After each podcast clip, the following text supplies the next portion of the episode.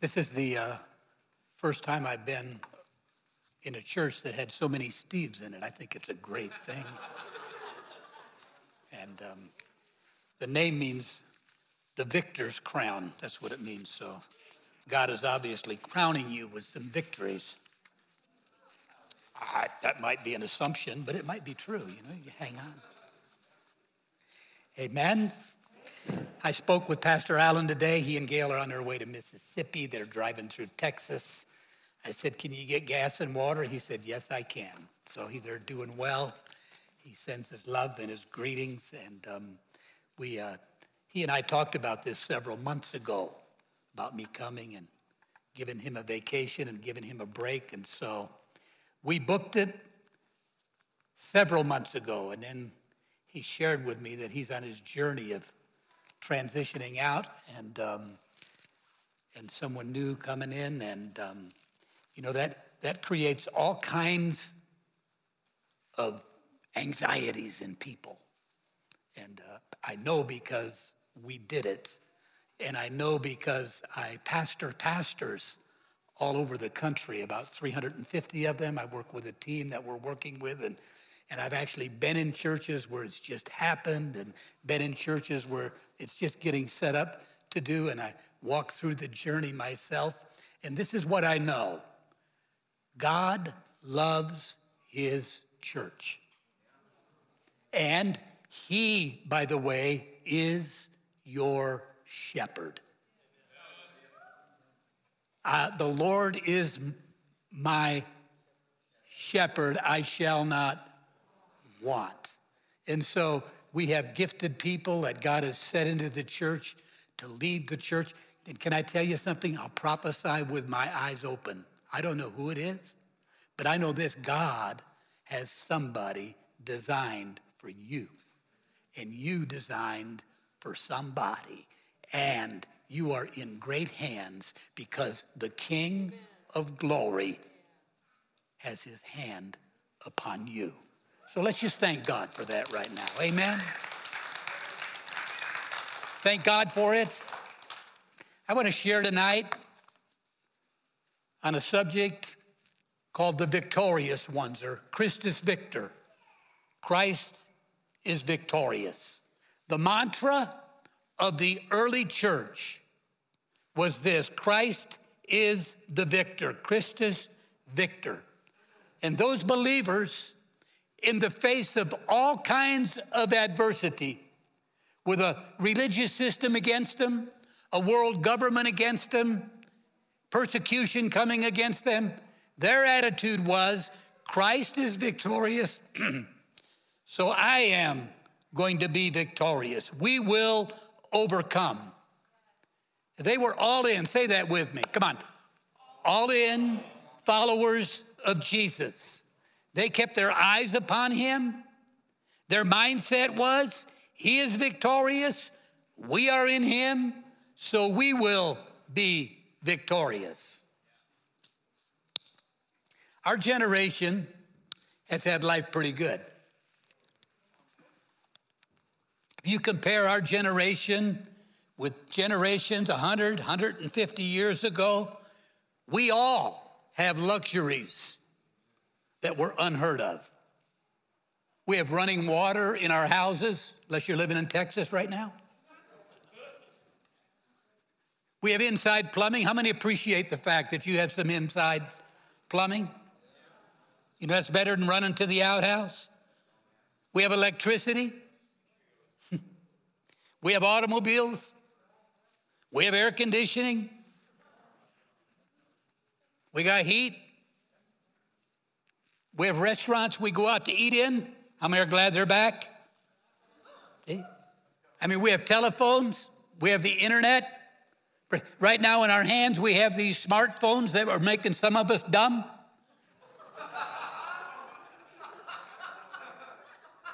Because we're paying more attention to them than we are God. That's all free. That's not in my notes. You know, we have, we have the world's information at our fingertips. We have life pretty good. In fact, I don't think I'd be overstating to say that we are all spoiled. You can just say that, I'm spoiled. See, so when a little bit of trouble comes our way, we start thinking, man, we got it tough. I think we need to look at life a little bit differently. And I believe a lot of what's happening in our world today is going to be used by God. He didn't create it, but it's going to be used by him to raise up a toughened up church that will begin to push back on evil forces and see the advancement of God's kingdom come into the earth. We got to stop whining and start winning. Come on.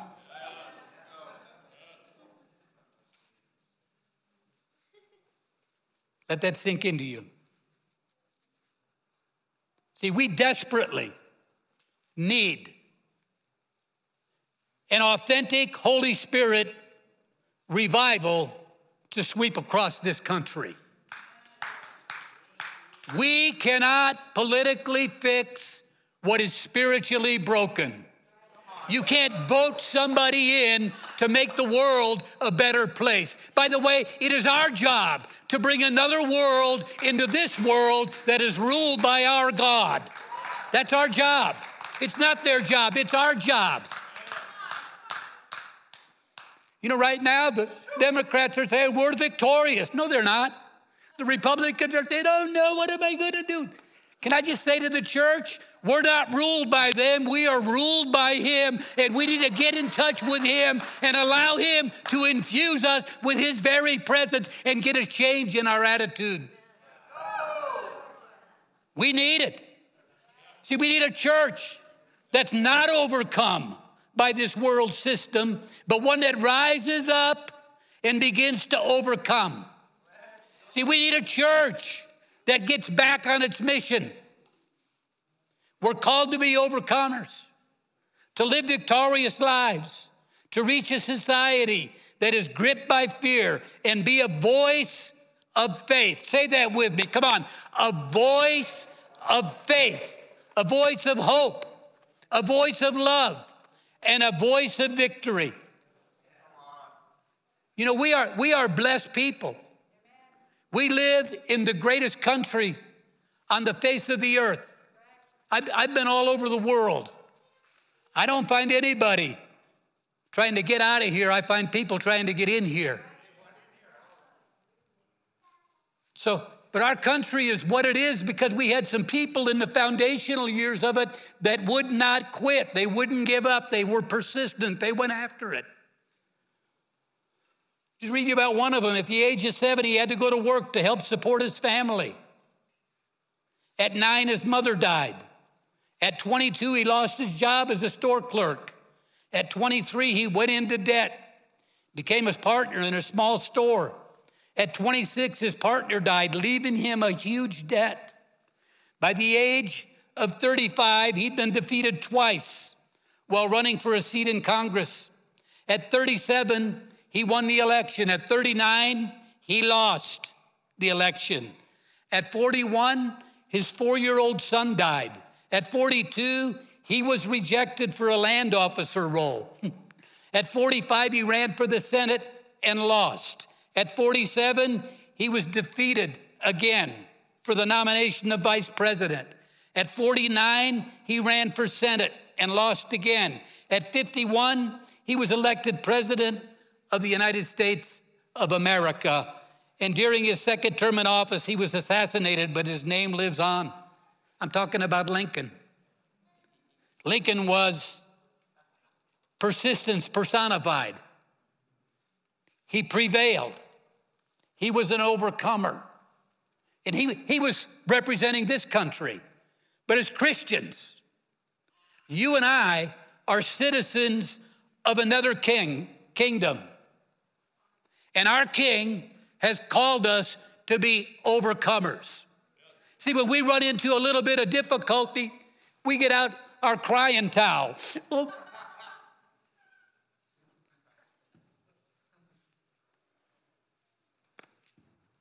Don't you know, Steve, there's a pandemic? I have a right to cry. Listen, I, I respect it. I don't live in fear of it. We got a job to do. We got a king to represent. We got to we got to become people that are not overcome by this world system that we're living in, but actually begin to rise up above it and overcome it and be a voice of faith to people who are scared to death right in front of our eyes. People, I'm going to go to the mission field. The mission field is next door to you. It's who you're working with. It's who you're around. They're all over the place. And we're watching a world fall apart right in front of our eyes, and we don't need to join them. We need to rise up with the Holy Spirit and wake up and become whom God has called us to be in the middle of trouble. Come on, we need to be troublemakers against the enemy in the middle of a troubled society. Come on. Allen told me I could preach on this.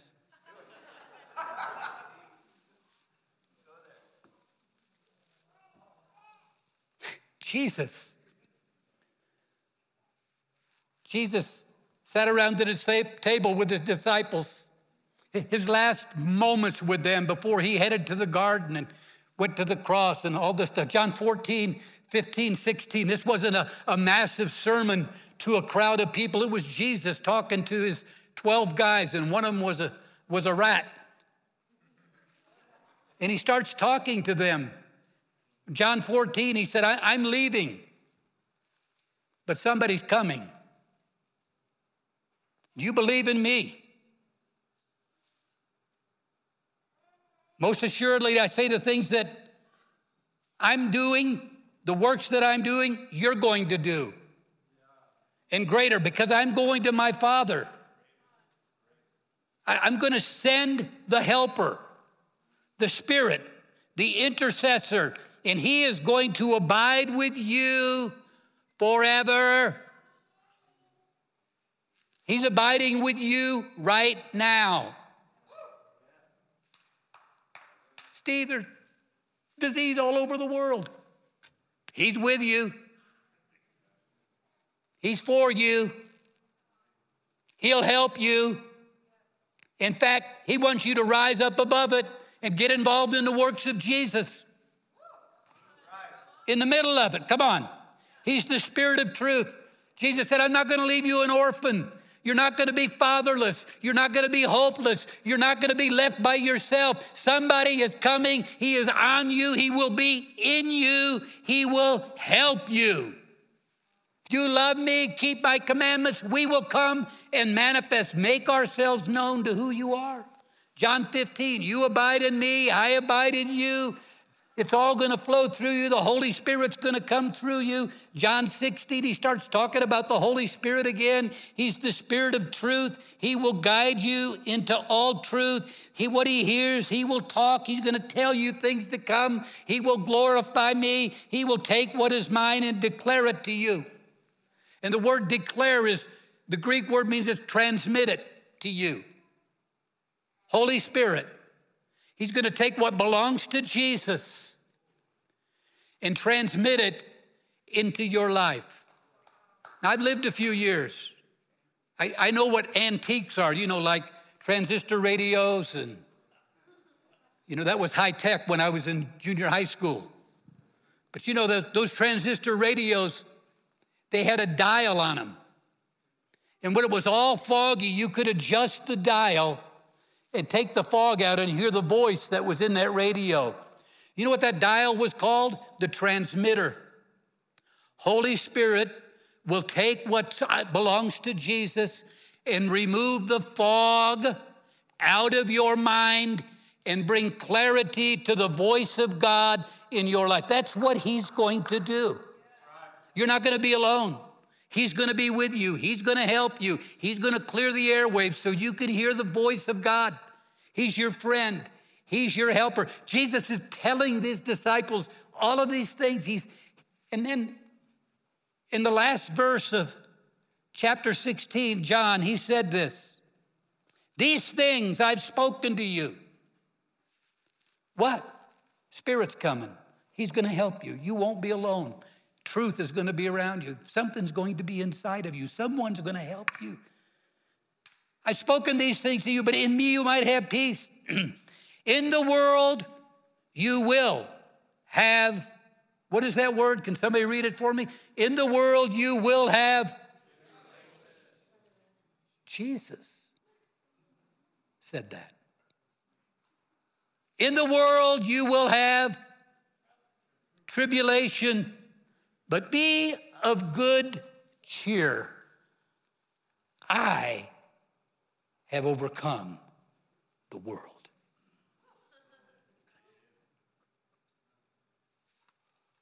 I think that Jesus is telling us here that we are all called to be victorious. All of us.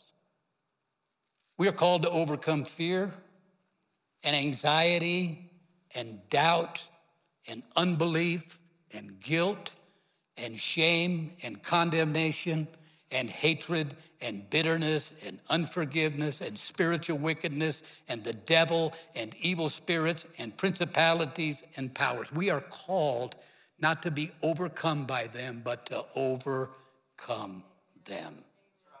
We are all going to come face to face with issues that are in conflict with the Word of God. And Jesus himself has called us to overcome those things. He's overcome them. He's overcome the world. And when you see the world in the Bible, it's talking about cosmos, the systems of this world. Jesus overcame religious systems, political systems, human systems, demonic systems, religious mindsets, and human weaknesses. First John two sixteen. First John two, verse fifteen says, don't love the world or the things in the world. If anyone loves the world, the love of the Father is not in him. Don't love the systems of this world. Can I tell you this? Every human-run governmental ent- entity wants to get big enough to take the place of God in your life. All over the world, they want to be your God. And, and you will have to cha- choose who the king is. I appreciated that prophetic word, brother. You have to choose who the king of your life is. Because in this world, they're trying to entice you. All that is in the world, the lust of the flesh, the lust of the eyes, and the pride of life is not of the Father, but of the world. And this world is passing away and the lust of it, but he who does the will of God abides forever. The Message Bible says this about the, the lust of the flesh is wanting your own way. Lust of the eyes is wanting everything for yourself. And the pride of life is wanting to appear important. The Message says wanting, wanting, wanting is on the way out. Because pursuing what I want isolates me from the Father. But whoever does what God wants is set for eternity. Jesus said this, we are going to have tribulation. There's going to be pressure. Western Christians get under a little pressure and they start this. He doesn't love me. He forgot about me. I've done it. The Lord says, Steve, when was this ever about you? It's about me. We got to overcome even ourselves. Got quiet all of a sudden around here. We're going to have some tribulation. There's going to, there's going to be some pressure. There's pressure in the natural. Whenever something new is born. Barbara and I have three children. I was in the room when they were born. One of them was born in the hallway. There were a little pressure there. Now, I, I didn't feel it, but I prayed her through it. But listen to me. See, we all, God is going to do a new thing. Praise the Lord. Everybody's happy.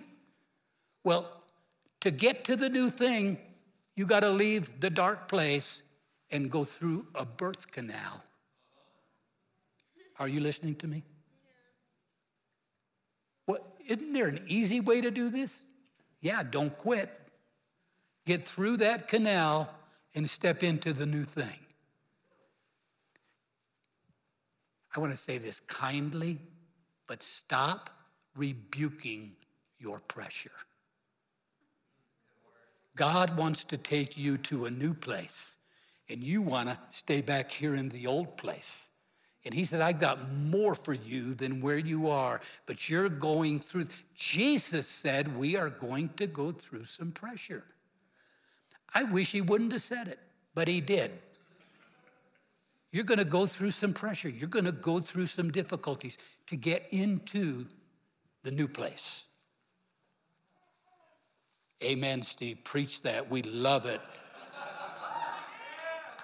See, to get to the new place, you're going through a tight place. Amen? Amen. Jesus said there's going to be troubles, tribulation, troubles. Troubles are an opportunity to grow. And troubles are an opportunity to have outstanding influence upon other people.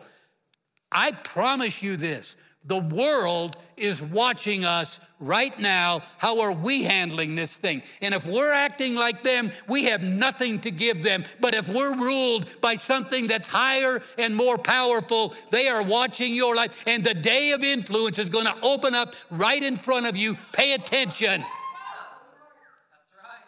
Tribulations are going to stretch you. Bring some tension. And Jesus, not Steve Williams, not Alan Hawkins, Jesus has the audacity to say this. In those tight places, in those stretched out places, in those difficult places, be of good cheer. Jesus said that. Have a good attitude. Steve, I want you to prophesy to us. I am. Have courage. That's what it means. To be bold. To have a joyful attitude. Say that with me. Come on. Joyful attitude. And by the way, that is a choice. You choose whether you're going to be joyful or not. It's not what happens to us in this world that identifies us. It's what comes out of us in the day of difficulty. That's what identifies who we are. And in the difficulty that we're living in, we need a joyful attitude. Come on. The kingdom of God is not meat or drink, but it's a bunch of old guys whining and complaining that their guy didn't get elected. Come on, kick that stuff out of your mind and get some righteousness, peace, and joy in the Holy Ghost inside of you and get a good attitude. Come on. I have overcome the world. The Greek word is Nike, which means to conquest, to subdue, to have the means of success, to prevail, to get the victory. See, we want testimonies without tests. We want victories without opposition. It doesn't happen that way.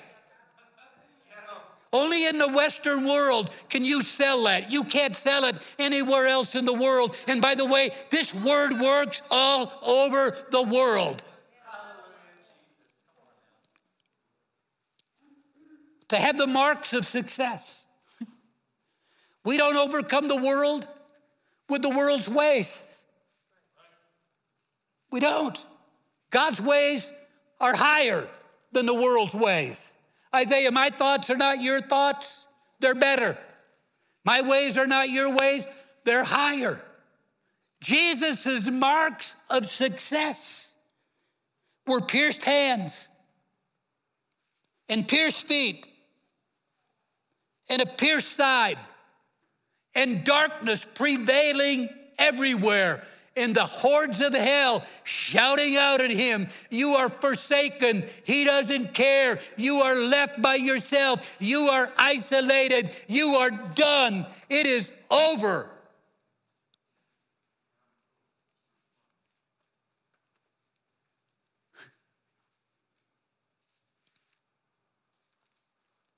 But they stuck him in the tomb. Whew. The enemy, we got him. There's a little problem.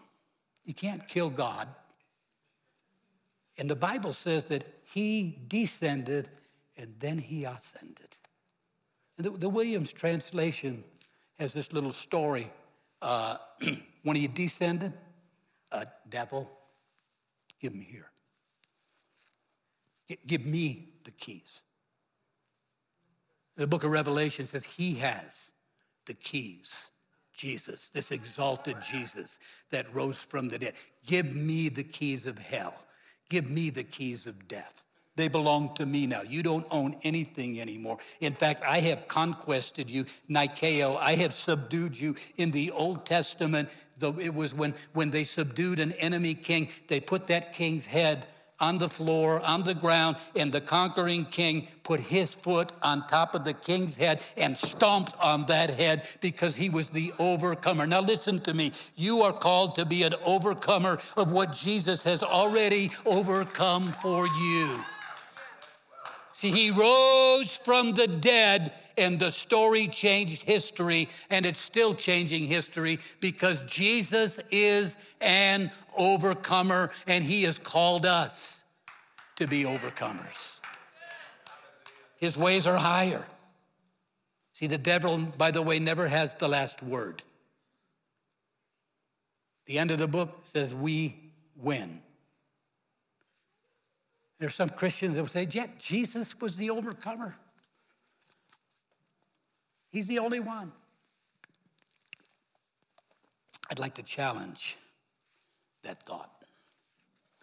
Because First John four four says, little children overcome. That's, that's new converts. They overcome because greater is he that's in them than he that's in the world. First John two thirteen says, young men, young women overcome the wicked one. And that mindset would be the twelve to forty year age group because you are strong and you have the word of God dwelling inside of you. Fathers overcome, mothers overcome because they known him who is from the beginning. The book of Revelation, Allen's been teaching it, but every church had promises for the overcomers. People overcome difficulties.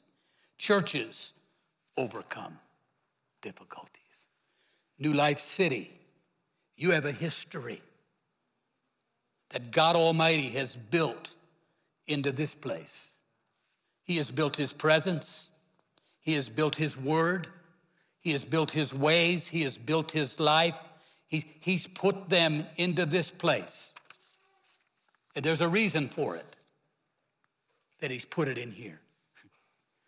You guys would say, Steve, did, uh, didn't, didn't you hear that Pastor Allen and Gail are, are, are gonna move on and you're talking to us about overcoming? Can I say this? I, I, Pastor Allen is my friend.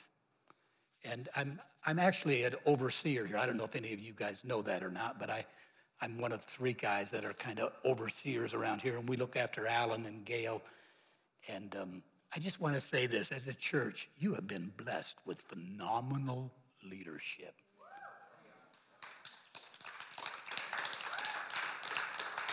And uh, they have done their job. They've laid a great foundation. And, and they, they were determined to build a word, spirit, Jesus-focused church with a message of the kingdom of God. And, and none of those rock solid values will change in your future. God put them in here. And the minor emotions. Say that with me. Minor emotions. The minor emotions that everybody in the house is going to feel through this transition period will not stop your future and the will that God has for you that is outstanding.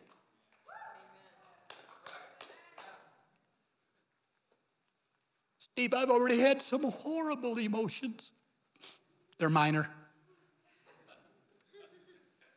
They're going to take me out. They're not able to. We're talking about the God of heaven, the creator of the heavens and the earth, the one who has said, if you follow me and keep my ways, I'm going to put my spirit on you and in you, and you will be an overcomer. Come on.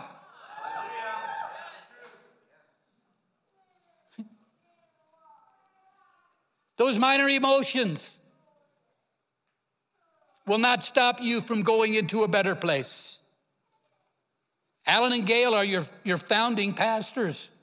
But I was here in the process of this thing. I've walked through the whole thing. And I have to say this, they didn't start the church. Holy Spirit started this church. God did it. And if he started it, it's going on. I had these conversations with my church when I transitioned out. My son is the pastor, and he's doing a great job. But everybody had fears. Everybody had doubts. What are we going to do? I don't know, but I'm going to keep serving Jesus, and I hope you do. Yeah. Because God started it. And listen, we honor them, and we appreciate them, and we love them. And one of the best ways that you can do that as a church is stay together and be a family and embrace the future and embrace your new leaders and get a fresh fire and an all-in attitude all over again. I could stop preaching right now, but I'm not going to, but that's what I came to say. Get all in. Say that with me. Come on. Say this. We are called to overcome. Four of you said it. Come on. We are called. Come on. To overcome. overcome.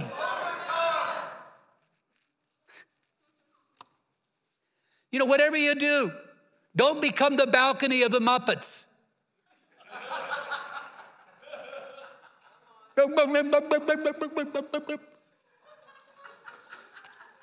I'm way off base. Oh, Jesus, help me.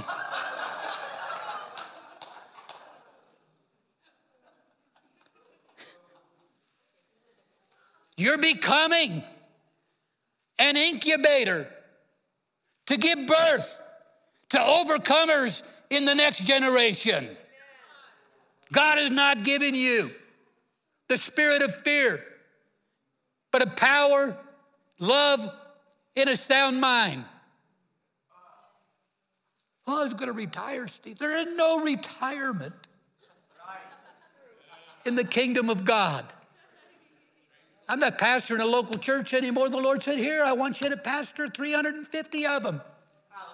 Come on, are you listening to me? See, you're, you're not giving up. You're not quitting. You're not dying. You're entering a phenomenal future. Get a thankful, faith-filled attitude. So what do we overcome? Selfishness, self-centered living, whining, complaining, fears, anxieties, hatred, bitterness, the systems of the world, and the voice of accusation, the devil, demonic strongholds. See, we can't, we cannot find ourselves with the identity of the world. This world that we are living in right now, right in front of our eyes, is having an identity crisis. And we don't need to join them. Hallelujah. Our, our identity is not in a political party, not in a race, not in a nation, not in a gender. Our identity is in him. We are anointed and called and empowered to represent or represent Jesus in his kingdom to a world that is falling apart right in front of our eyes right now. What's going on? Oh, I'm just going to run and hide. I'm going to tell you something, man. God is going to get into your cave and pull you out of there until you start believing his word. He will not quit on you. He will not stop. He will not relent. He is going to have a church that is going to rise in the earth, that is filled with his spirit and have their eyes upon him. And the glory of the Lord is going to cover the earth as the waters cover the sea. It's not our time to turn over and die and quit and give up and be like the cockroach in the Raid commercial with everything up in the air. It's time for ours to rise up and get filled up and to get the attitude, we are here to overcome.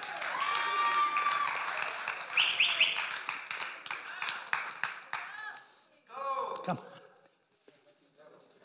That was good. Come on, Steve. How do we overcome? I want to give this to you.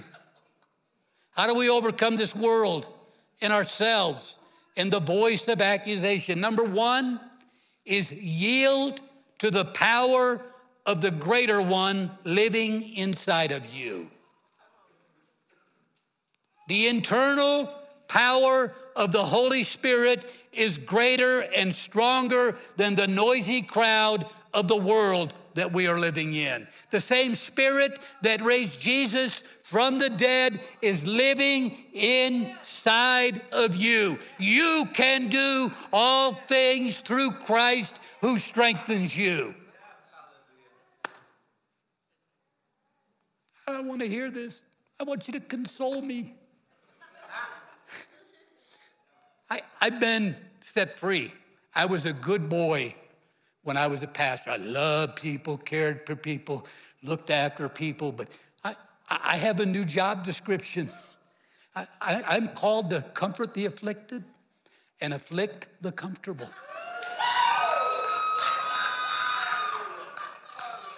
When, when we transitioned our church, Ernest Gentile, old prophet, was there. He said, Steve, God's not done with you. He's going to use you to light fires all over this country. We're invested in Albuquerque. Our family lives here. We sowed twenty-seven and a half years of our life in this city, and we got thousands of hours in prayer over this place, and we don't believe the church is supposed to die. It's supposed to come alive in the Holy Spirit. I can do all things through Christ who strengthens me. I was a brand new Christian. This is for new converts. The greater one's living in you. Not for the bald-headed old guy that's doing the preaching. Come on. It's for new. I was a brand new Christian, twenty-four, I had a messy past. I junk, I was just a mess. God pulled me out of the pit, saved my nasty old soul, but I had horrendous nightmares. Every night, they just start coming. Finally, one night, I just got down on my knees. I said, God, I know you've saved me. I know you've filled me with your spirit. I can't live like this anymore. You gotta help me. Middle of the night, here come the nightmares. And I woke up. Something rose up inside of me, and I just shouted it. You get the hell out of here in the name of Jesus. You get the hell out of here in the name of Jesus. You leave me right now in the name of Jesus. I went and slept like a baby, woke up in the morning, and they have never come back. Now listen to me. I didn't go to any spiritual warfare school. I didn't go to any deliverance conference. I didn't go to any special equipping and, and, and, and training class. I didn't, they didn't have any of them, but I had the Holy Spirit living inside of me, and so do you. I'm afraid. Greater is he. Number two is get the word of God living inside of you. Pray it, read it, meditate in it. Say it out loud.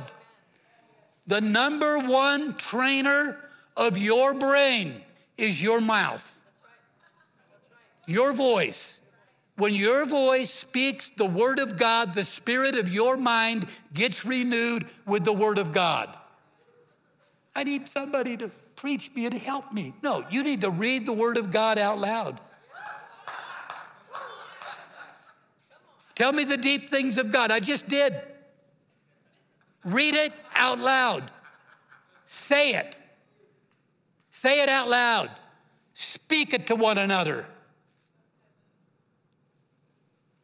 This thing needs to get beyond some head trip. Get down here in our spirit where it's coming out of us. Apply it. Own it. Let it own you. Number three is keep your faith active. Feed it. We overcome because of our faith. John, First John five four says this is, this is the victory that overcomes the world, our faith. Let your ears be open to the gentle nudgings of the Holy Spirit. Pay attention to your intuition. Keep your conscience clean. That's your inner life. Keep those things cleaned out. Your faith will stay active. Don't get grouchy. Don't start complaining. Don't join the club of cynicism. Let your faith stay alive. Revelation twelve eleven says they overcame by the blood of the Lamb and the word of their testimony and not loving their own lives even unto death. So the fourth one is this: apply the power of the blood of Jesus to your life.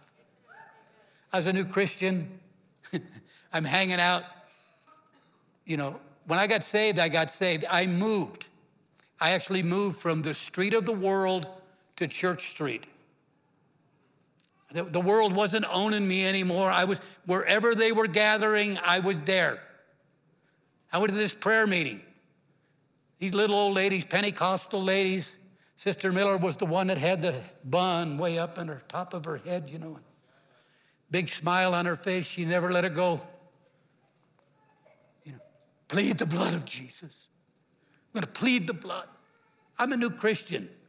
That sounds weird. Pleading the blood of Jesus. I went to Sister Miller. Sister Miller, would you tell me why you're pleading the blood of Jesus? Oh, Steve, she starts telling me the story of the Passover lamb. The blood's applied to the doorposts and to the ceiling. And when the death angel came over, you know, that their, their homes were not hurt. None of their children were injured. God protected them because they were under the covering of the blood of the Lamb. She starts telling me that Jesus is the Lamb of God, and that's why we plead the blood of Jesus, Steve, so the death angel can't get in your house. All of a sudden, I'm pleading the blood of Jesus over my mind, over my heart, over my body, over my emotions. When we bought a house, we went through our house and pleaded the blood of Jesus over that thing. We pleaded the blood of Jesus over our kids' bedrooms when they were struggling. My oldest son, who's now a pastor and a great leader, had some struggles in his teen years. I'd sneak in his room at night and sit down beside his bed because he was such a sound sleeper, and I'd just speak the blood of Jesus over him. I'm gonna preach, the, plead the blood. Steve, that sounds weird. It might be weird, but I wanna tell you something. It's powerful. It's powerful. There's power in the blood of Jesus. We used to sing that song. There's power, power, wonder-working power in the precious blood of the Lamb. We need some more people singing about the blood of Jesus. Come on, it is powerful. I, I can't find those songs on the top ten list. Maybe you need to go to the bottom twenty and find out that there's some power in those songs. Come on.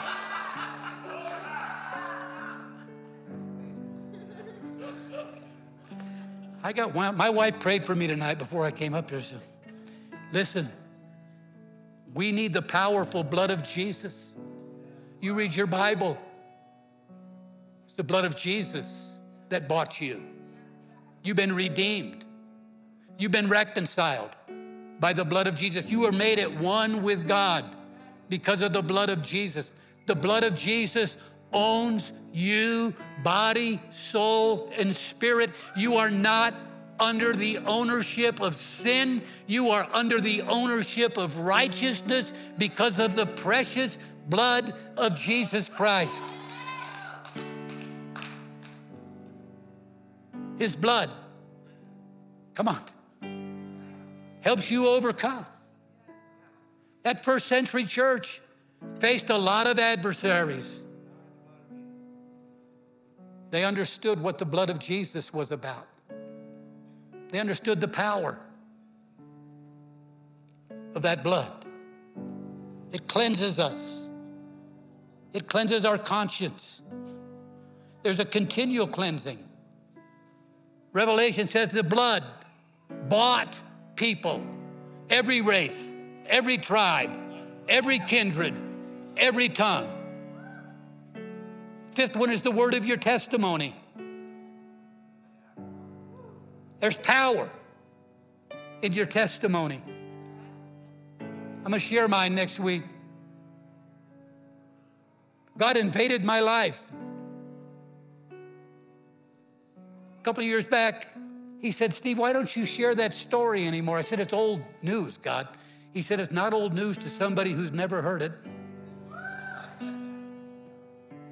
We all have testimonies of salvation, of healing, of answered prayer, of deliverance. We've got God's stories to tell. When the voice of accusation comes against you, you need to pull out your history. Wait a minute, he came through here, he came through here, he came through here. And the word testimony actually has in the thought processes of it, when it's spoken, it's got faith in it that says, do it again, God, do it again. When we start telling the stories that are God's stories that are true, it releases the spirit of an overcomer. We have a faithful God. And the sixth one is this: live a life with Jesus at the center. They didn't love their own lives even unto death. Don't love your life. Your life was worthless. And you died. And your life is now hidden with Christ in God. Love the life that Jesus has given to you. Let go of that old, embrace the new, and let that new life make you more than a conqueror through him who loved you.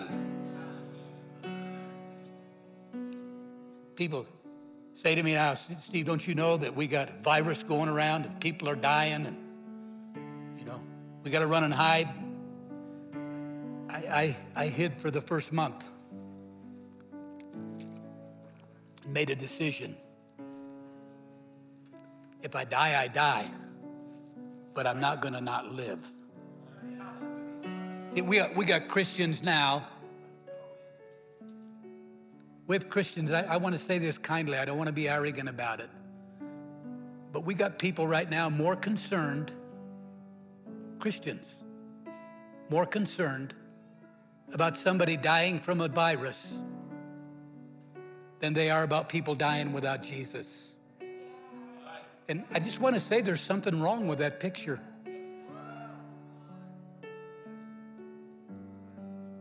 You, you can't threaten me with heaven. You, you can't be threatened with heaven.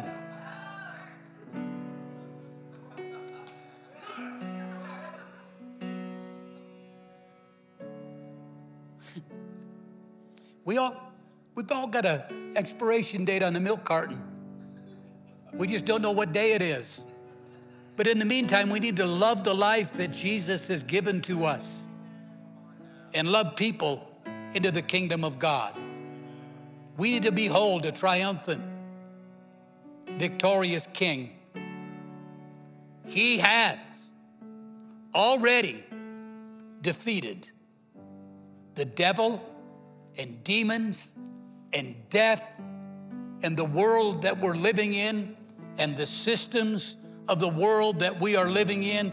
We need to behold a victorious, triumphant King who rules the nations of the earth, and give him praise and honor and glory, and join with him to see the kingdom of God invade the world that we are living in. The mantra of the early church was, "He is victorious, Christus Victor," and it will become the mantra of the end time church. There are no victims. I've read the book of Revelation, studied through what's in heaven. I can't find a victim in there. There's no victims in heaven. Come on. There's victors. So let's bring some heaven into the earth that we're living in. Amen? So what am I saying? Don't be shocked and traumatized by little trouble. Jesus has called us and empowered us to overcome. Our mantra, Christus Victor. Let's give the Bible and prayer more time than the news and social media.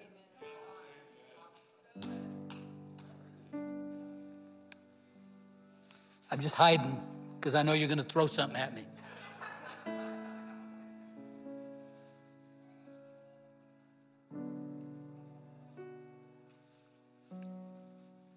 God is not surprised at the issues of the day.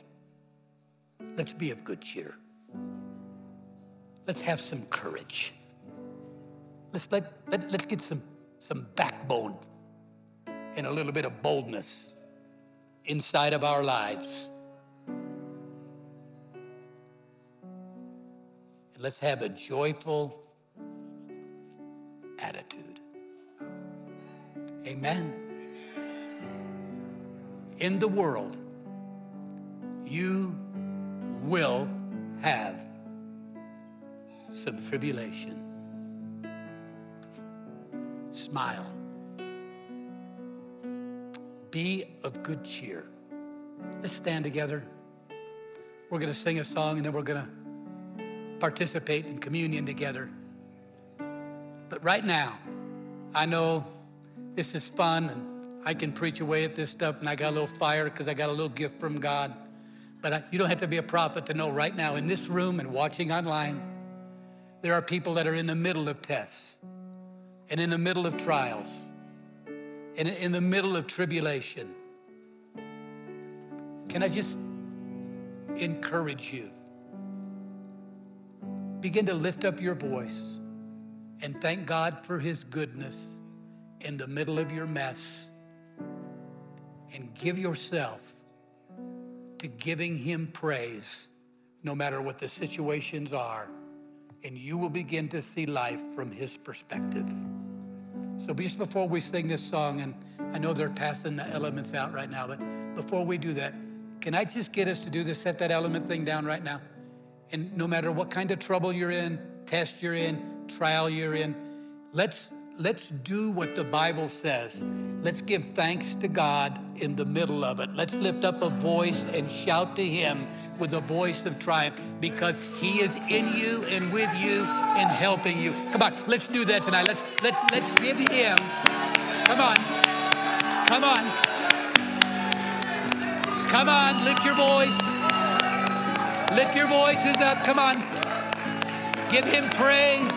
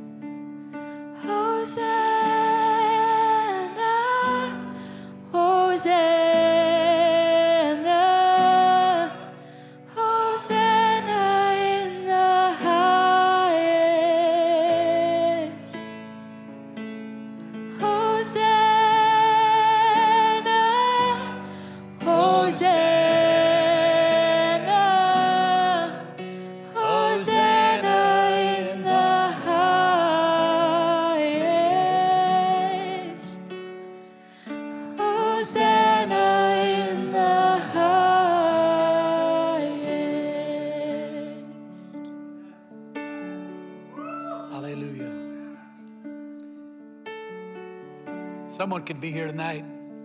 Someone could be watching online. Never really surrendered your life to Jesus. You could be a long ways from him, have known him, and just are far away. Well, you, you can come home to Jesus today. You can come home tonight. And it's simple as A B C. The A is to admit that you need a Savior. There's something missing in your life. God will fill that with his presence. The B is believe. Believe in the Son of God. He left his place and he came to our place. On the cross, he took our place so that we could be with him again in his place. We believe in Jesus and what he did for all of us. And we confess him as the Lord of this, our lives. So if we're there tonight, if you're online and you're watching with us, we want to all pray this prayer together tonight. I, I'm going to lead us in it. You pray it after me, but just pray this simple prayer with me. Father, thank you for sending Jesus into this world. I confess tonight that I need a Savior. I invite you to come into my life. I ask you to forgive my sin. In Jesus, I confess I'm no longer my own, and I'm no longer my own boss. I belong to you. You are the Lord. If you prayed that prayer for the first time, or you prayed it online tonight, if you would contact us here at New Life City, someone will get you material and get you connected and get you on a path to a brand new life. For those of us here tonight that belong to him, I want us to understand that it's because of his broken body and his shed blood that you and I can be more than a conqueror in the world that we're living in. It's because of what Christ did for us. Isaiah said he was wounded for our transgressions and bruised for our iniquities, all of our sin. And in all of our confusion, he took it upon himself so that we could have his peace. And by his stripes, we are healed. That, that was his body that was shed for us. So Lord, tonight we thank you for your broken body. We don't take it for granted. We are thankful for it. We say thank you, Jesus, for what you've done. Let, let's eat together tonight.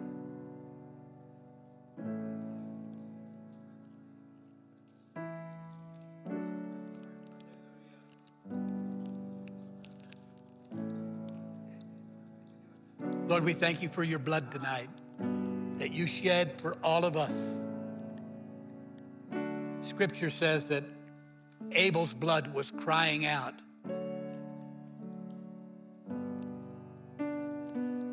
Crying out because of injustice. Well, the just one shed his blood, Jesus, and his blood is crying out tonight, mercy and grace for all. The power of his blood. It washes away all of our sin. It doesn't cover it, it cleanses it. It's gone as far as the east is from the west. Your sins are forgiven you. Lord, we thank you for the power of your blood tonight. We bless this cup. Let's drink together.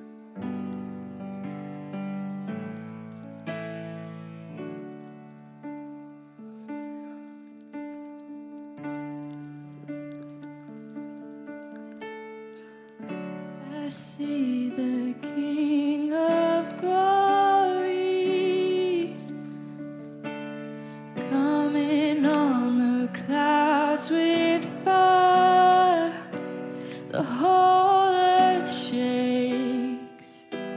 the whole earth shakes.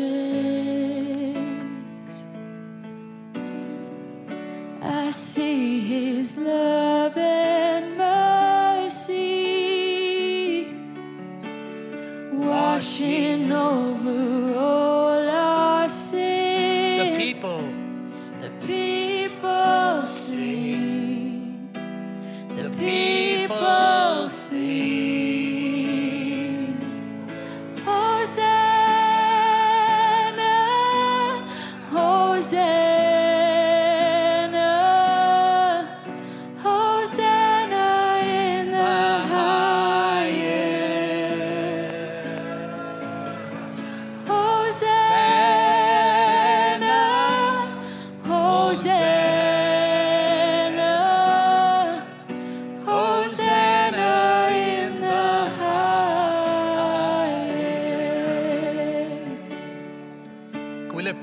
Together.